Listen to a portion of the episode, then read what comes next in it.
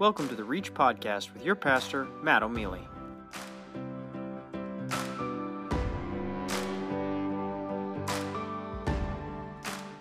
The book of Psalms is the longest book in the Bible 150 chapters, 2,461 verses. Uh, so, covering it over the next 13 weeks is totally possible. So, you guys just have to listen fast. Uh, Taylor and I will preach really quick.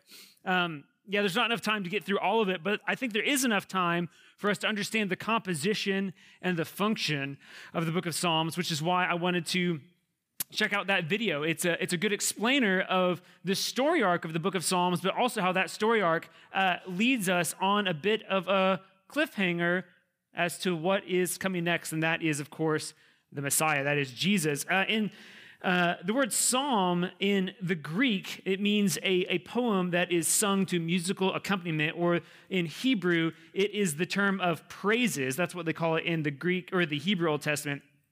And this is a collection of songs, of, of poems that grew over time. Uh, they were compiled over the history of Israel and uh, most most likely kind of put together in its final form somewhere during the exile. And that was even what was what was shown on the video we just watched uh, that was when they kind of put it together to show the story arc of what god was doing uh, what god was doing with his covenant people his covenant people that he would turn uh, them even in their lament even in their joy that in all those things that they were called to turn to him. In each one of the psalms the focal point is faith in the Lord, whether that's a good psalm or a bad psalm, whether it's a high point or a low point in Israel's history, it is to turn and look at the Lord in faith. You see, the Psalms, they teach us ultimately to have a personal relationship with God as we tell Him all of our hurts, all of our needs, as we meditate on His word, as we meditate on His greatness and His glory, and on the history of His covenant faithfulness to His people. There are many examples of Christ in the Psalms. Uh, Christ even points to himself as being in the Psalms, that he completes the uh, law and the prophets as well as the Psalms. He says that in, Psalm, in Luke 24 44 that he he is that uh, completion of the psalms uh, he is mentioned as the crucified savior in psalm 22 he's mentioned as the shepherd in psalm 23 the sacrifice in psalms 40 uh, he is the high priest of psalm 110 and he is the stone in psalm 118, and he is the coming king in Psalm 2, which we are reading tonight. There's various special use cases for different psalms. There's different purposes in the psalms collection, such as songs of ascent that the Jewish pilgrims would, would read or recite on their way to the festivals in Jerusalem for Passover and other things. There are imprecatory psalms, which are the psalms of uh, the people of God saying, How long, O Lord? Why don't you rain down justice on the, on the evildoers? Those are uh, God's people being mad at the brokenness around them, the imprecatory psalms. Uh, so calling for wrath, God's wrath upon the sin around them. And uh, there's other songs that, that celebrate the virtues of God, of His Word, of His faithfulness, and, and many other things. So the book of Psalms, it's a full range of various emotions and laments and uh, praises and poetry. And in that, we learn that we don't have to ignore our suffering or pre- pretend that it doesn't exist because the people whose words were recorded as they wrestled with life they were showing their, their pain, their suffering, as well as their joy. But in all of those things, in their faith, they looked towards the messianic king and his coming. An important idea that I want us to learn as we do this big overview of the book of Psalms is to learn about the organization of Psalms, the purpose of it, and the basis of how it's organized and why it's organized the way it is. There is a collection of Psalms uh, that are in five different books. If you, if you skim through your modern Bibles, uh, it will say like book one, two, three, four, five. And so I want to understand what's going on with those and why they are the way they are because it tells a story. It poetically tells the story arc of God's love and his faithfulness to his people through their wrestling, through their hope, through their fear, through their doubts, through their victory and laments. His people find hope in the Lord. There is also an intro, Psalms 1 and 2. That's what we're doing tonight. And there is also a bit of an outro, which is Psalms 146 through 50 of talking about uh, God's victory, his the victorious nature of who God is. And so, just as an overview, as you understand what I'm talking about, we have the first book is Psalms, which they would normally say one, but we're going to look at one and two as the intro. But three through 41, they are a call to covenant faithfulness. We'll talk about that in a coming sermon as well. They praise the beauty of God's law. Uh, the second book, which is Psalms 42 through 72, they are looking at the hope of the messianic coming king that will fulfill God's promises. Uh, the third book 73 through 89, this is the low point from the perspective of, of the Israelites being in exile, yet remembering God's promises to not abandon them, to not abandon the line of David. So they are seeking God's forgiveness and they are hoping in the Messiah. And then book four, which is 90 through 106, it is the return to Israel's roots of seeking God, seeking out his mercy, and declaring him as the king over all creation. And then book five, which is 107 to the end, to 150, they are songs of praise. They declare God's goodness. They uh, talk about the greatness of God's word. That's what Psalms 119 is, a really long one, talking about God's great word, his law, the Torah, essentially. And, uh, and then today, we're going to look at the reflections of Psalms 1 and 2 and how that essentially is the setup for the whole book of Psalms. And you'll see that repeated throughout the entire book. So, if you will, turn with me to Psalms 1 and 2. We will kick it straight up. All right, Psalms 1, starting in verse 1. I'm going to go ahead and read both 1 and 2, and then we'll kind of backtrack a little bit. It says, Blessed is the man who walks in the counsel, who walks not in the counsel of the wicked, nor stands in the way of sinners, nor sits in the seat of scoffers. But his delight is in the law of the Lord, and on his law he meditates day and night. He is like a tree planted by streams of water that yields its fruit in its season, and its leaf does not wither. And all he does, he prospers. So the wicked are not so, but are like chaff that the wind drives away. Therefore, the wicked will not stand in judgment, nor sinners in the congregation of the righteous. For the Lord knows the way of the righteous, but the way of the wicked will perish. Chapter 2 Why do the nations rage and the peoples plot in vain? The kings of the earth set themselves, and the rulers take together take counsel together against the Lord and against his anointed, saying, Let's let us burst their bonds apart and cast away their cords from us. He who sits in the heavens laughs. The Lord holds them in derision. Then he will speak to them in his wrath and terrify them in his fury, saying, As for me, I have set my king on Zion, my holy hill. I will tell of the decree, the Lord said to me, You are my son. Today I have begotten you. Ask of me, and I will make the nations your heritage, and the ends of the earth your possession. You shall break them with a rod of iron, and dash them in pieces like a potter's vessel. Now, therefore, O kings, be wise, be warned, O rulers of the earth. Serve the Lord with fear and rejoice with trembling. Kiss the Son, lest he be angry and you perish in the way, for his wrath is quickly kindled. Blessed are all who take refuge in him. This is a fantastic intro to the collection of the book of Psalms. It has a it's a very interesting. You read both of them together, they start and end with the same word, blessed. Blessed is the man who walks in the way of the Lord, right? And then, blessed is the one who takes refuge in him. It's a fantastic start to the book of Psalms, this idea of, of what are we looking for through the book of Psalms? It's the wrestling with what we do in life, which is to listen to the law of God, listen to the word of God, be faithful to that, and see God work through those things. We see this picture in the gospel, don't we? We see this picture of God's faithfulness. Who is the one, looking in chapter one, who is the one who is planted in the Lord that is righteous? Who is the Son in chapter two that is set in dominion over all nations, in whom the faithful can take refuge? Who is that pointing to? The scriptures tell us. They tell us to rely on Him, the anointed, the Messiah, the one who on on him was laid the iniquity of us all, as Isaiah tells us in Isaiah 53. 53. So, number one, what we're going to see tonight is that God blesses the godly. But first, let's define our terms a little bit of what is godliness. What is the godly?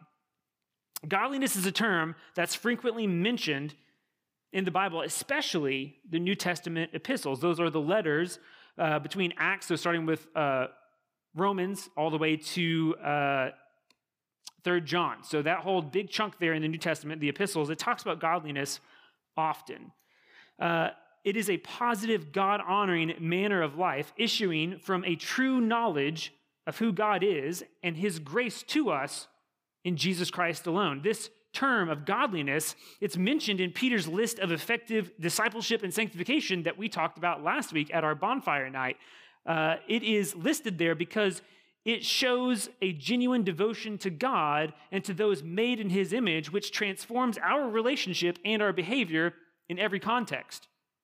See, godliness in the ancient pagan idea of it, uh, pagan literature looked at godliness. It meant to show proper caution or fear or reverence towards the gods because piety involved giving offering and sacrifices and other cultic activities so that way you stayed in good favor with the gods. It meant honoring the gods, respecting the elders, the rulers, uh, kind of just staying in good graces with the, with the culture and stuff. That way you were protected by the gods. But when this terminology is used in the Bible, there is a different notion of fear or respect to be intended with that because the one true God, the Creator and the Redeemer, He requires an active obedience to His revealed will and a personal devotion that, per, that surpasses just mere lip service and cultural following that the pagans would have been doing so that way they just stayed in good graces with the god so that they were blessed. This is this is a, a life-giving a life-altering service to the lord.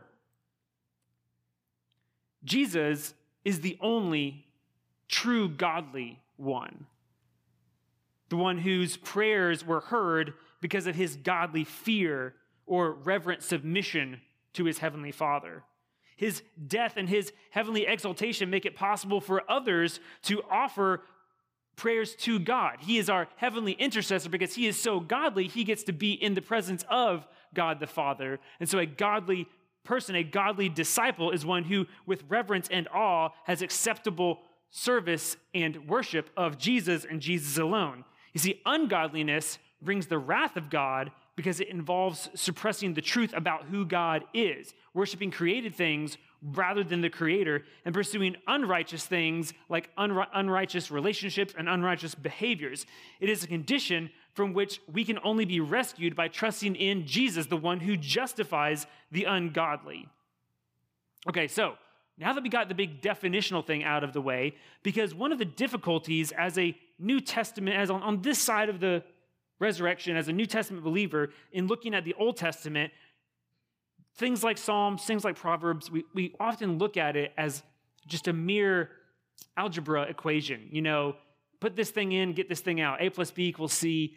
Uh, but that, that's not what it is, because ultimately, and, and Miriam said that earlier, right before we sang the last song, that only through Jesus are we allowed to approach God? Only through Christ and Christ alone can we be seen as godly because, unlike the pagan idea of godliness, it's not what I do to appease the gods, it's what Christ has done on my behalf. And underneath his shadow, underneath his blood, I too can be godly or connected to and, and in, the, in the knowledge of the will of the Father. Not by what I do, but by what he has done for us. So, what we're looking at here in Psalm 1, it is a call to obedience and to godliness, as we've now defined it, not to earn God's salvation, not to earn God's mercy, but because we understand who God is. It is a thing of wisdom in our obedience. Verse 1 is talking about the godly is the person who stands firm, not on himself, but on the Lord. And it contrasts the ungodly who will not only be judged, but will perish, as it says in verse 6 of chapter 1. There is a, a strict contrast here.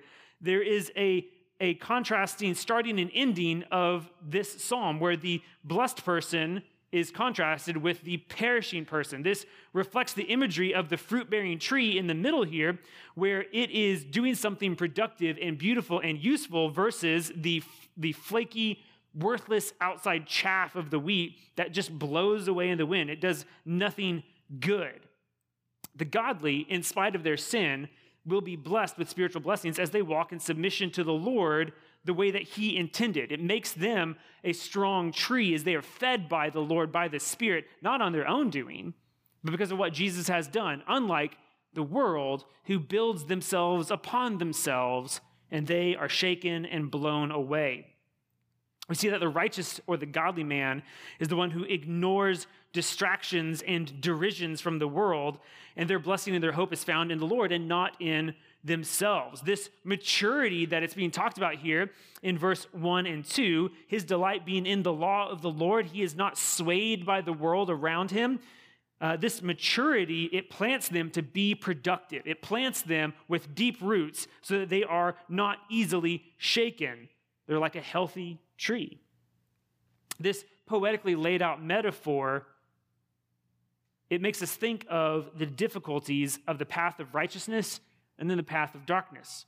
The difficulty of being planted is the path to the, the to heaven is a narrow path versus the path to uh, destruction is the wide path that, that Jesus talks about in the Sermon on the Mount. It is those that are counted as wicked, they, they will be lost, they will be swept away, blown away because they are taking the easy path and not rooting themselves and doing that difficult work. There is a visual downward progression here in verse 1 and 2 that show us what it looks like to walk in sin and selfishness. They walk, they stand, and then they sit. So the wicked in verse 1, they are morally backwards, they are evil. They, they say what is evil is good and what is good is evil. That's where it says, uh, Blessed is man who walks not in the counsel of the wicked. The wicked is the person who calls what is good evil and evil good. And then the second part is, nor stands in the way of sinners. A sinner is a person who misses a target, a target which the loving God uh, wants us to shoot at is to love him and to love others. Uh, I always point that out.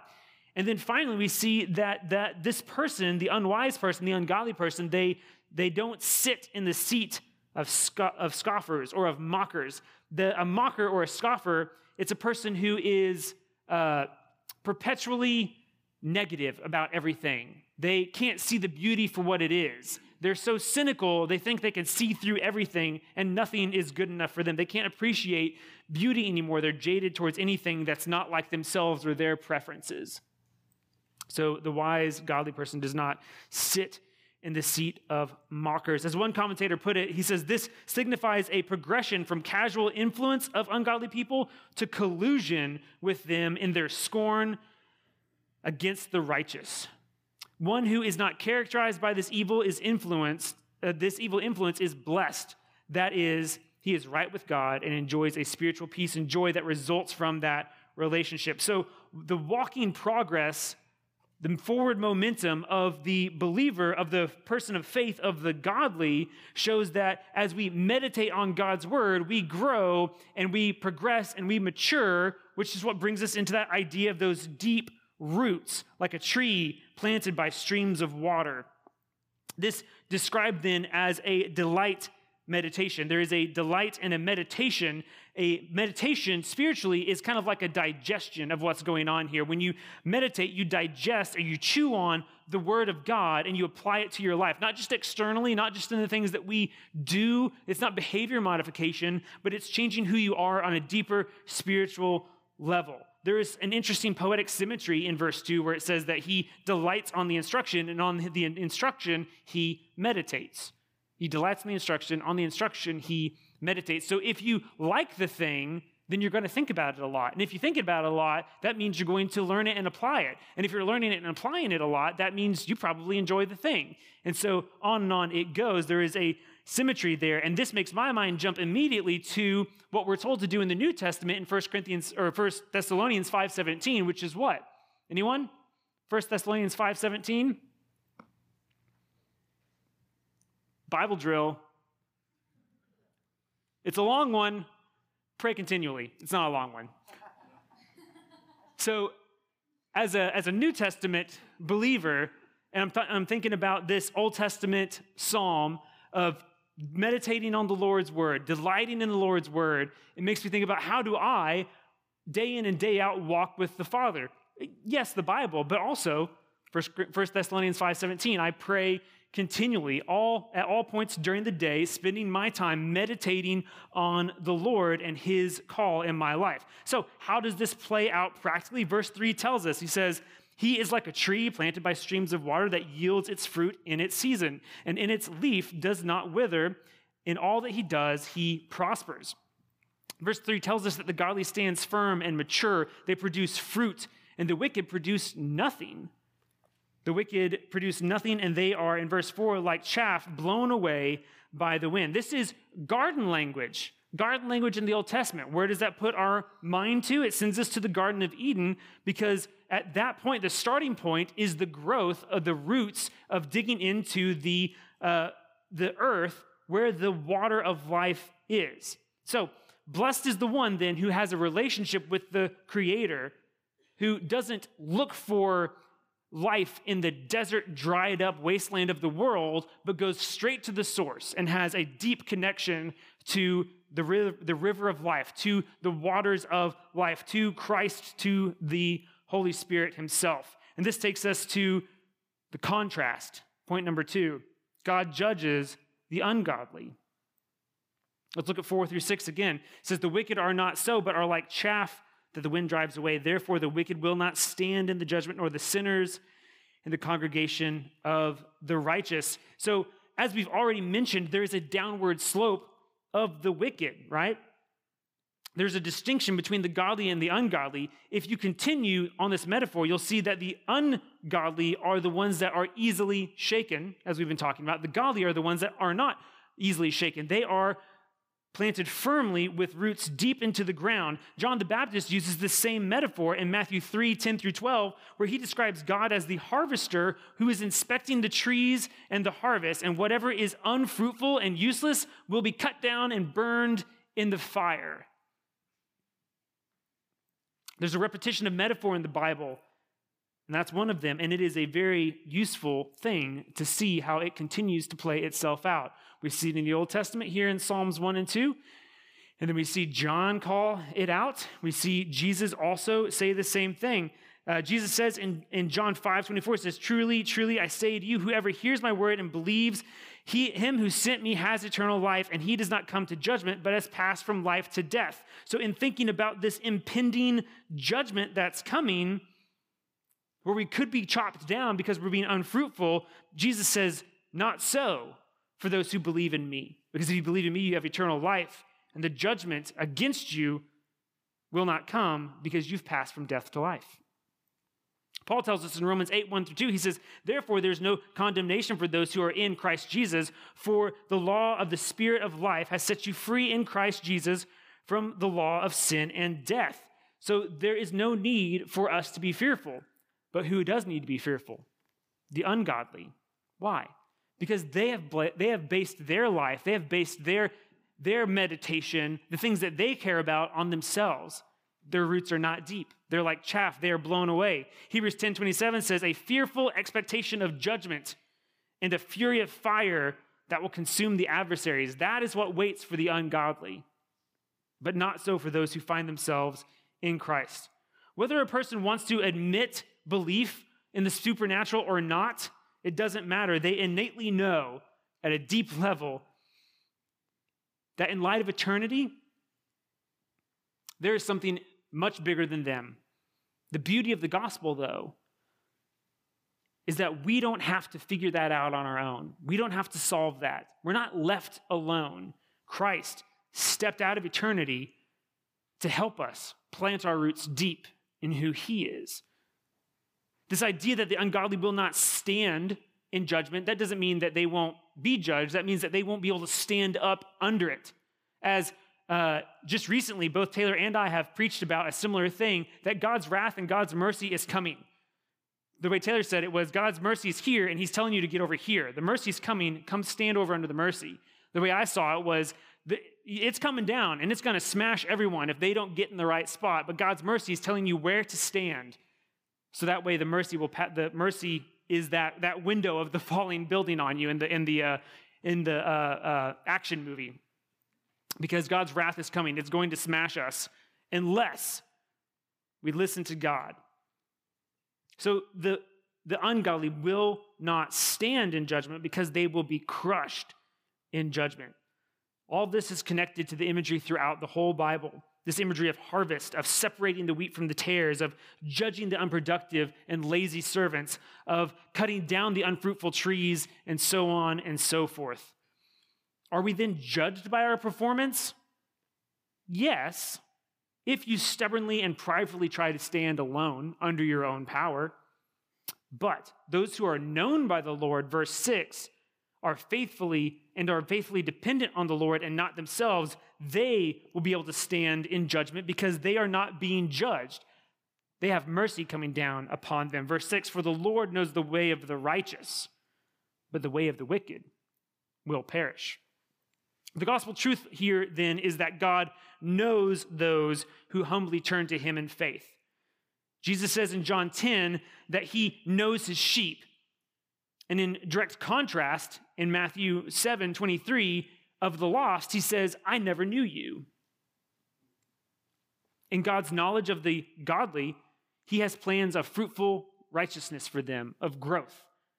Does that mean health, wealth, and prosperity? No, not at all. But does that mean in being more like Jesus? The most fruitful of all trees under whose shade we want to rest and to grow? Yes, it means becoming like Jesus. There's clearly only two paths here looking at Psalms 1 and Psalm 2. The difference of the two paths is what we meditate on.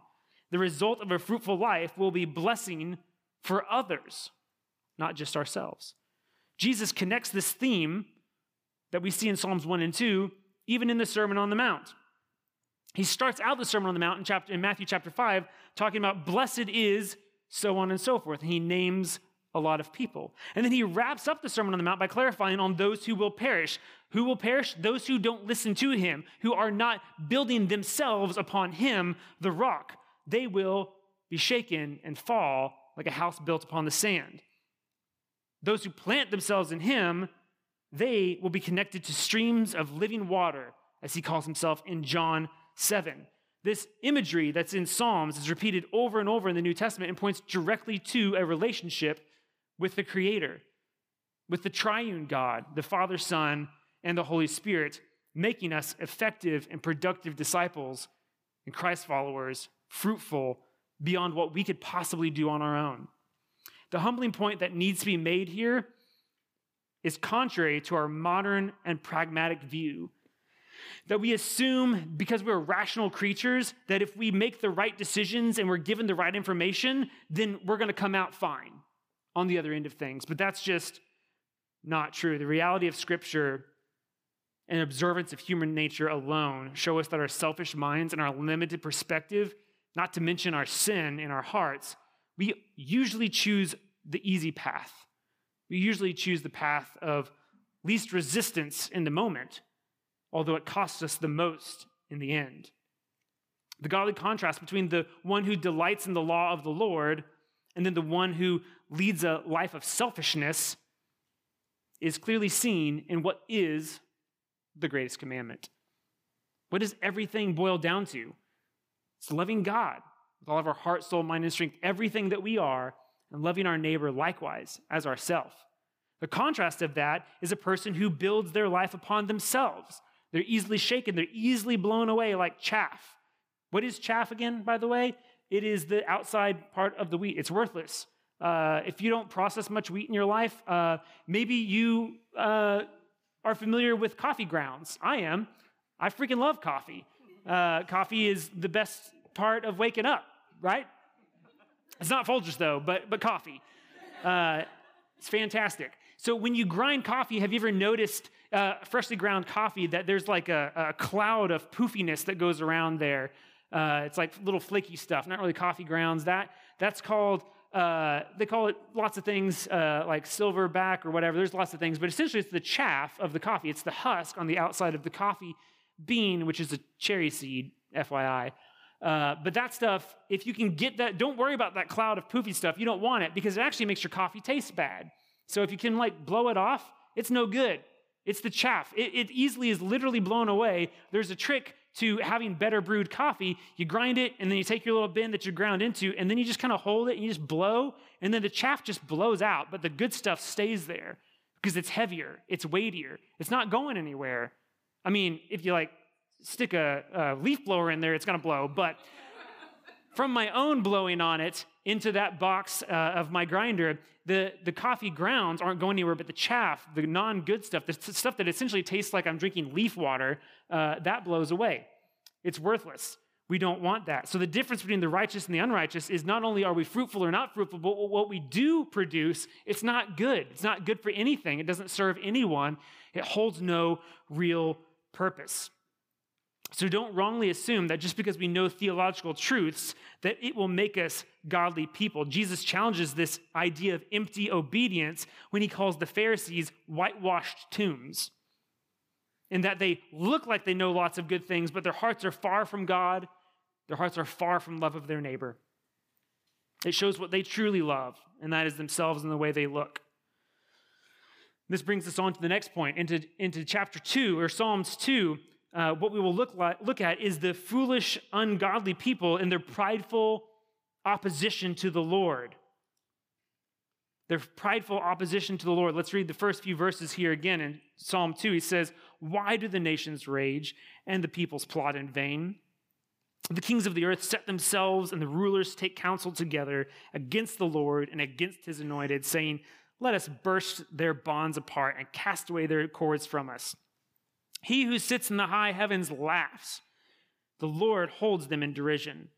Then he will speak to them in his wrath and terrify them in his fury, saying, As for me, I have set my king on Zion, my holy hill. I will tell of the decree. The Lord has said to me, You are my son. Today I have begotten you. Ask of me, and I will make the nations your heritage, and the ends of the earth your possession. You will break them with a rod of iron and dash them into pieces like a potter's vessel. So, this brings us to point number three God opposes the proud. Immediately, my mind, as I was reading this, went to one of my favorite books, which is James, into one of my favorite chapters, which is James 4. James 4 6 James is quoting some sections of the Old Testament where he points out that God opposes the proud, but gives grace to the humble. And that is what we see here in Psalm 2. God opposes the proud, but gives grace to the humble. The nations are sinful as they rage against their creator. Man's governments and their institutions, they're full of sinful people who stand in rebellion to the Lord one commentary put it this way He says, From the beginning of human history, man has rebelled against God in a selfish desire for freedom. Our first parents wanted freedom, and in their disobedience, they inherited slavery. Paul says in Romans 1:18, "For the wrath of God is revealed from heaven against all ungodliness and unrighteousness of men, who by their unrighteousness suppress the truth." So from the ungodliness, from the the, the fruit of their ungodliness is they are against the truth. Does this remind you of what we were looking at in Psalm 1? That the wicked are those who call what is godly evil and what is evil godly?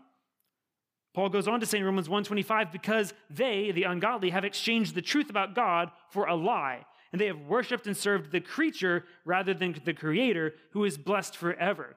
See Satan accomplished his goal when he lied to Adam and Eve saying that they would be like God. And as they became like God, they worshiped themselves in their sinful knowledge. Man tries in vain to avoid this reality of the fact that they are underneath God's laws and there's nothing they can do about it. That's why the Lord sits in heaven and laughs. Note the contrast between what is the psalmist telling us here. There is a tumultuous chaos that we see in verses 1 and 2 that godly people are not a part of this. The, the kingdoms of man, they fight against God, they plot in vain, they want to break their bonds from the Lord, but the Lord just sits there and laughs. God remains in authority over us, whether we accept that or not. We often hear today about this existential threat of us trying to be on the right side of history. But in the view of eternity, who's the one that writes or controls history in the end? God speaks through creation and conscience, and His word will be ju- uh, and and His word, and we will be judged if we don't listen to Him, if we don't listen to His word, if we don't meditate on it day and night. God is speaking today through the grace of Christ. We have the opportunity to respond to that, but one day grace will cease and he will begin to speak judgment. Verse 5 points out this coming judgment. He says, Then he will speak to them in his wrath and terrifying them in his fury, saying, As for me, I have set my king on Zion, my holy hill. In Romans 1, as we were looking at a second ago, God's wrath is coming against man's unrighteousness. He gave man up to their unrighteousness to, to in the moment, if you want to have sin, go for it. Have all the sin you want. That's what God has given us. But someday, the inevitability of our rebellion is going to be separation from God for all eternity. And that is what true torturous hell is separation from the Lord. In the New Testament, as you read the Gospels, it's almost like the worldly powers won when Jesus died. But his death, burial, and resurrection is actually the main point of humiliation for the enemy. Colossians 2:15 says, "He disarmed the rulers and the authorities and put them to open shame by triumphing over them." Ephesians 2, uh, 1 20 and 21, it says that he worked in Christ when he raised him from the dead and seated him at his right hand in the heavenly places, far above all rule and authority and power and dominion, and above every name that is named, not only in this age, but the age to, cl- to come. And so Jesus is clearly the one that is being sat upon the throne in Zion. He is the Messiah against whom no one will stand, the Messiah who will take possession of all peoples. In spite of their best efforts, they cannot win against Christ. Jesus Christ not only reigns, but he's also the judge of all nations. And this relates to the idea that we see in Daniel 2 44. In my uh, Sunday school class, we've been going through the book of Mark. And uh, we're at the point where Jesus talks about himself being the stone that the builders rejected. And that harkens back to a lot of things in the Old Testament, but one of the things in particular is the stone in the vision that Nebuchadnezzar has in Daniel, where the nations who stand proud against the God of all creation, when they, in the vision of the statue of made of different metals and so on and so forth, down to the clay feet, and then a stone that was cut from a mountain that was cut by no human hands comes and crushes the entire statue. And that is Jesus Christ. Daniel interprets that Nebuchadnezzar's dream is that the stone is smashing everything that would try and stand against the Lord. That is the anointed, the one who God puts upon the throne that no other kingdom can stand against. In Matthew 4, when Jesus is being tempted by Satan, Satan tries to offer him a shortcut to rule the nations, which is bow to Satan, the, the ruler of, you know, the, the air the, at this time in the world, but not forever. He tries to give him a shortcut, and Jesus, of course, does not take that, but he goes the distance. He does the hard path, and he purchases us as his inheritance by his own sacrificial death. The stone that the builders rejected is coming, and it will crush all those who stand against him, including all of the nations, all the things that man has built, all the worthless chaff that we have tried to build up on our own. Because God blesses the godly, God judges the ungodly, and God opposes the proud. But let's see this beautiful symmetry here in the Psalms one more time. Point number four God gives grace to the humble. Starting again in verse 10, it says, Now therefore, O kings, be wise, be warned, O rulers of earth.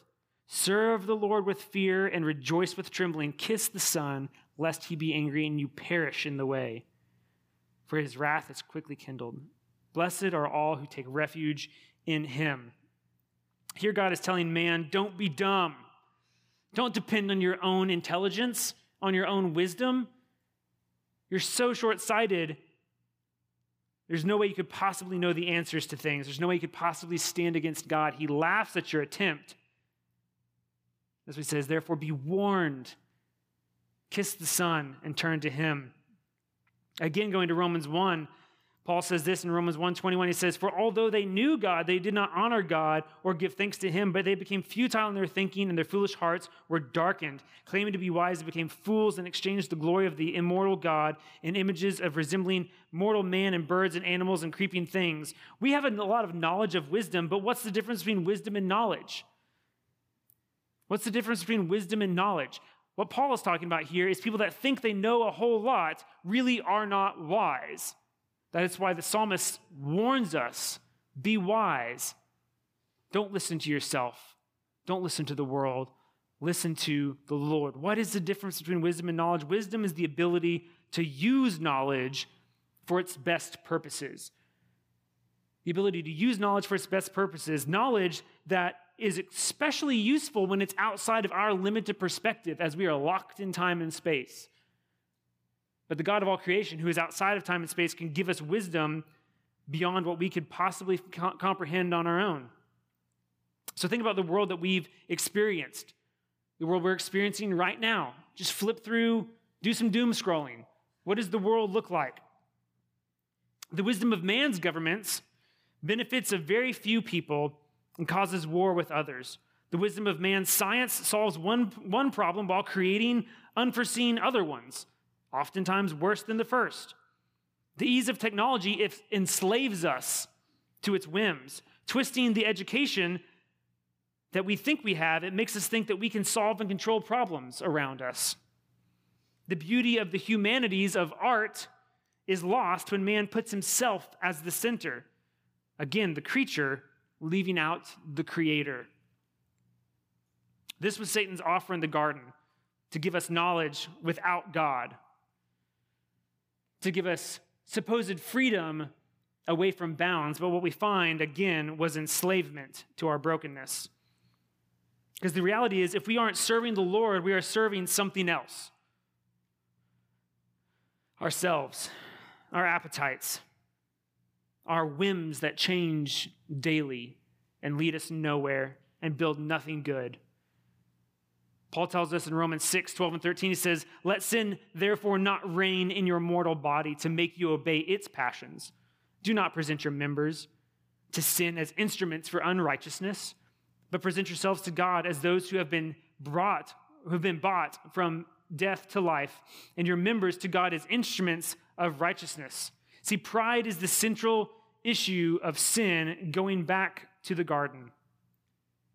So the Spirit's appeal then is to lay aside our pride and to kiss the Son. This ancient practice of showing homage, of bending the knee, or what is called an oath of fealty. It's that idea that should bring to mind like a knight of the round table, you know, bending the knee to King Arthur, that type of a thing. It's saying, nope, not my will, but yours, King Arthur or, or whoever. This idea of fealty to a higher power and allegiance to the person on the throne. Martin Luther says this the word kiss in this context is very powerful because it tells us to embrace the Son with our whole heart and to see nothing or to hear nothing other than Christ and him crucified, which is from 1 Corinthians 2 2.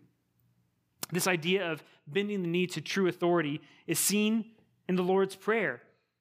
This idea that all we are, all we could possibly need, the only direction that possibly matters is obedience to God. That's what the Lord's Prayer is. It's not, it's not a nice little prayer that tells you, you know, how to thank God for bread and not be a sinner but it is to essentially show that in all things, not my will, but yours be done, just as Christ did. It is an example of bending the knee, of kissing the hand of the one who is almighty and who is on the throne, who laughs at any attempt to put yourself in control. So essentially, then, the Lord's Prayer is almost a prayer of salvation, really, because nothing I do on my own could possibly bring me to salvation and so bending my knee to God in all things is an example of what the psalmist tells here, tells us to do here. Blessed are those who take refuge in him. Blessed are those who take refuge in him, because at the moment he is the lamb. But one day he will return as the lion, as we see in the book of Revelation. Lately, I've been talking a lot about reconciliation for a lot of reasons. Uh, I taught on it recently. Uh, my Sunday or my my small group is going through Second Corinthians, which is where the ministry of reconciliation is. Uh, I have to write a paper for Pastor Philip on reconciliation, and so it's been on my mind a lot. Um, but there's a very important part in Second Corinthians six. 1 and 2, where Paul is quoting sections of the Old Testament. He is saying, Behold, today is the day of salvation. Today is the day of salvation. Now, specifically that one day that Paul's talking about, no, but it means immediately, like you're running out of time. Today is the day of salvation. He is imploring us be reconciled to the Father. Be the one who is blessed in taking refuge in him, not the one whose wrath of God is coming to crush him. Blessed is the man, happy is the man, fortunate and joyful is the man who does not follow the wicked, who does not hang out with the scoffers. Blessed is the man who takes refuge in him, who bends the knee to the Son, who sits on the throne. George, George Whitefield, a famous pastor, said this He says, The king of the church has them all in a chain. Be kind to them, pray for them, but fear them not. He says this when thinking about those that are outside of salvation.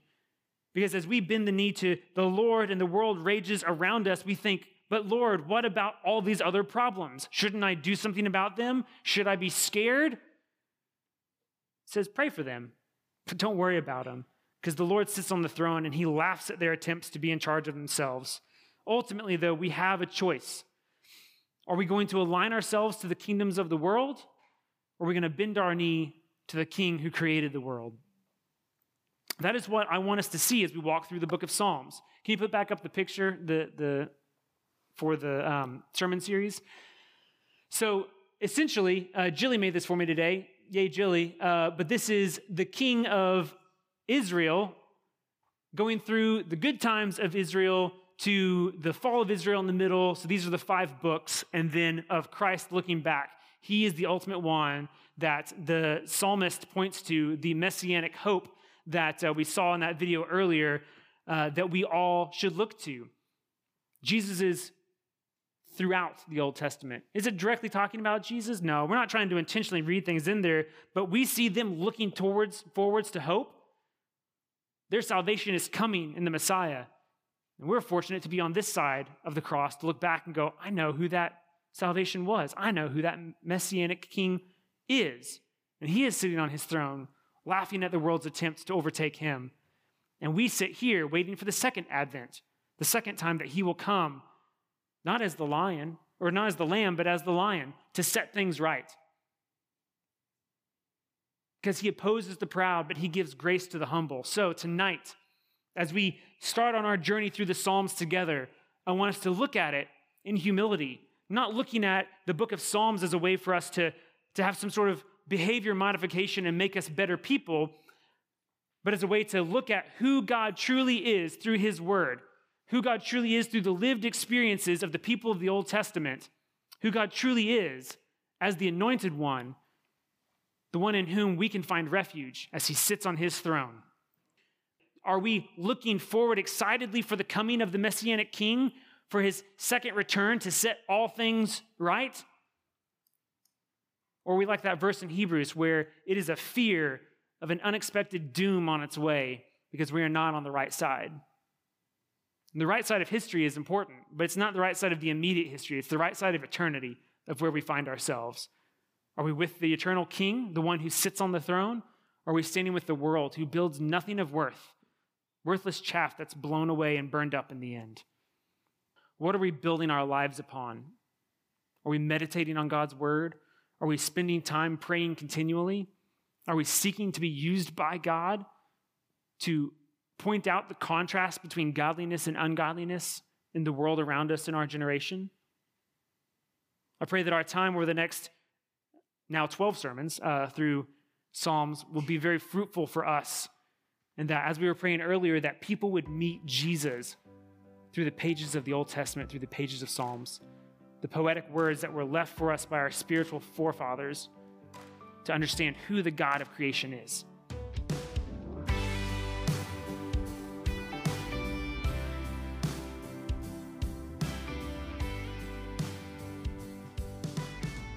Guys, this is Matt O'Mealey, pastor to young adults at Evergreen Baptist Church. I want to invite you to come to Reach. We meet every Tuesday night at 7 p.m. at Evergreen in South Tulsa, just east of Mingo on 111th Street. The mission of Reach Tulsa is to cultivate a young adult community that is defined by real transformation and the sincere pursuit of a godly life through training in biblical disciplines, personal development, and intentionally transitioning into independence as mature members of the body of Christ. If you enjoyed this episode, Please be sure to like and subscribe to our content. We are available on YouTube, Spotify, Apple Podcasts, and wherever you find your favorite podcasts. Reach Young Adult Ministry is a part of Evergreen Church in Tulsa, Oklahoma. For more information and additional lessons, please visit our website, evergreenbc.org.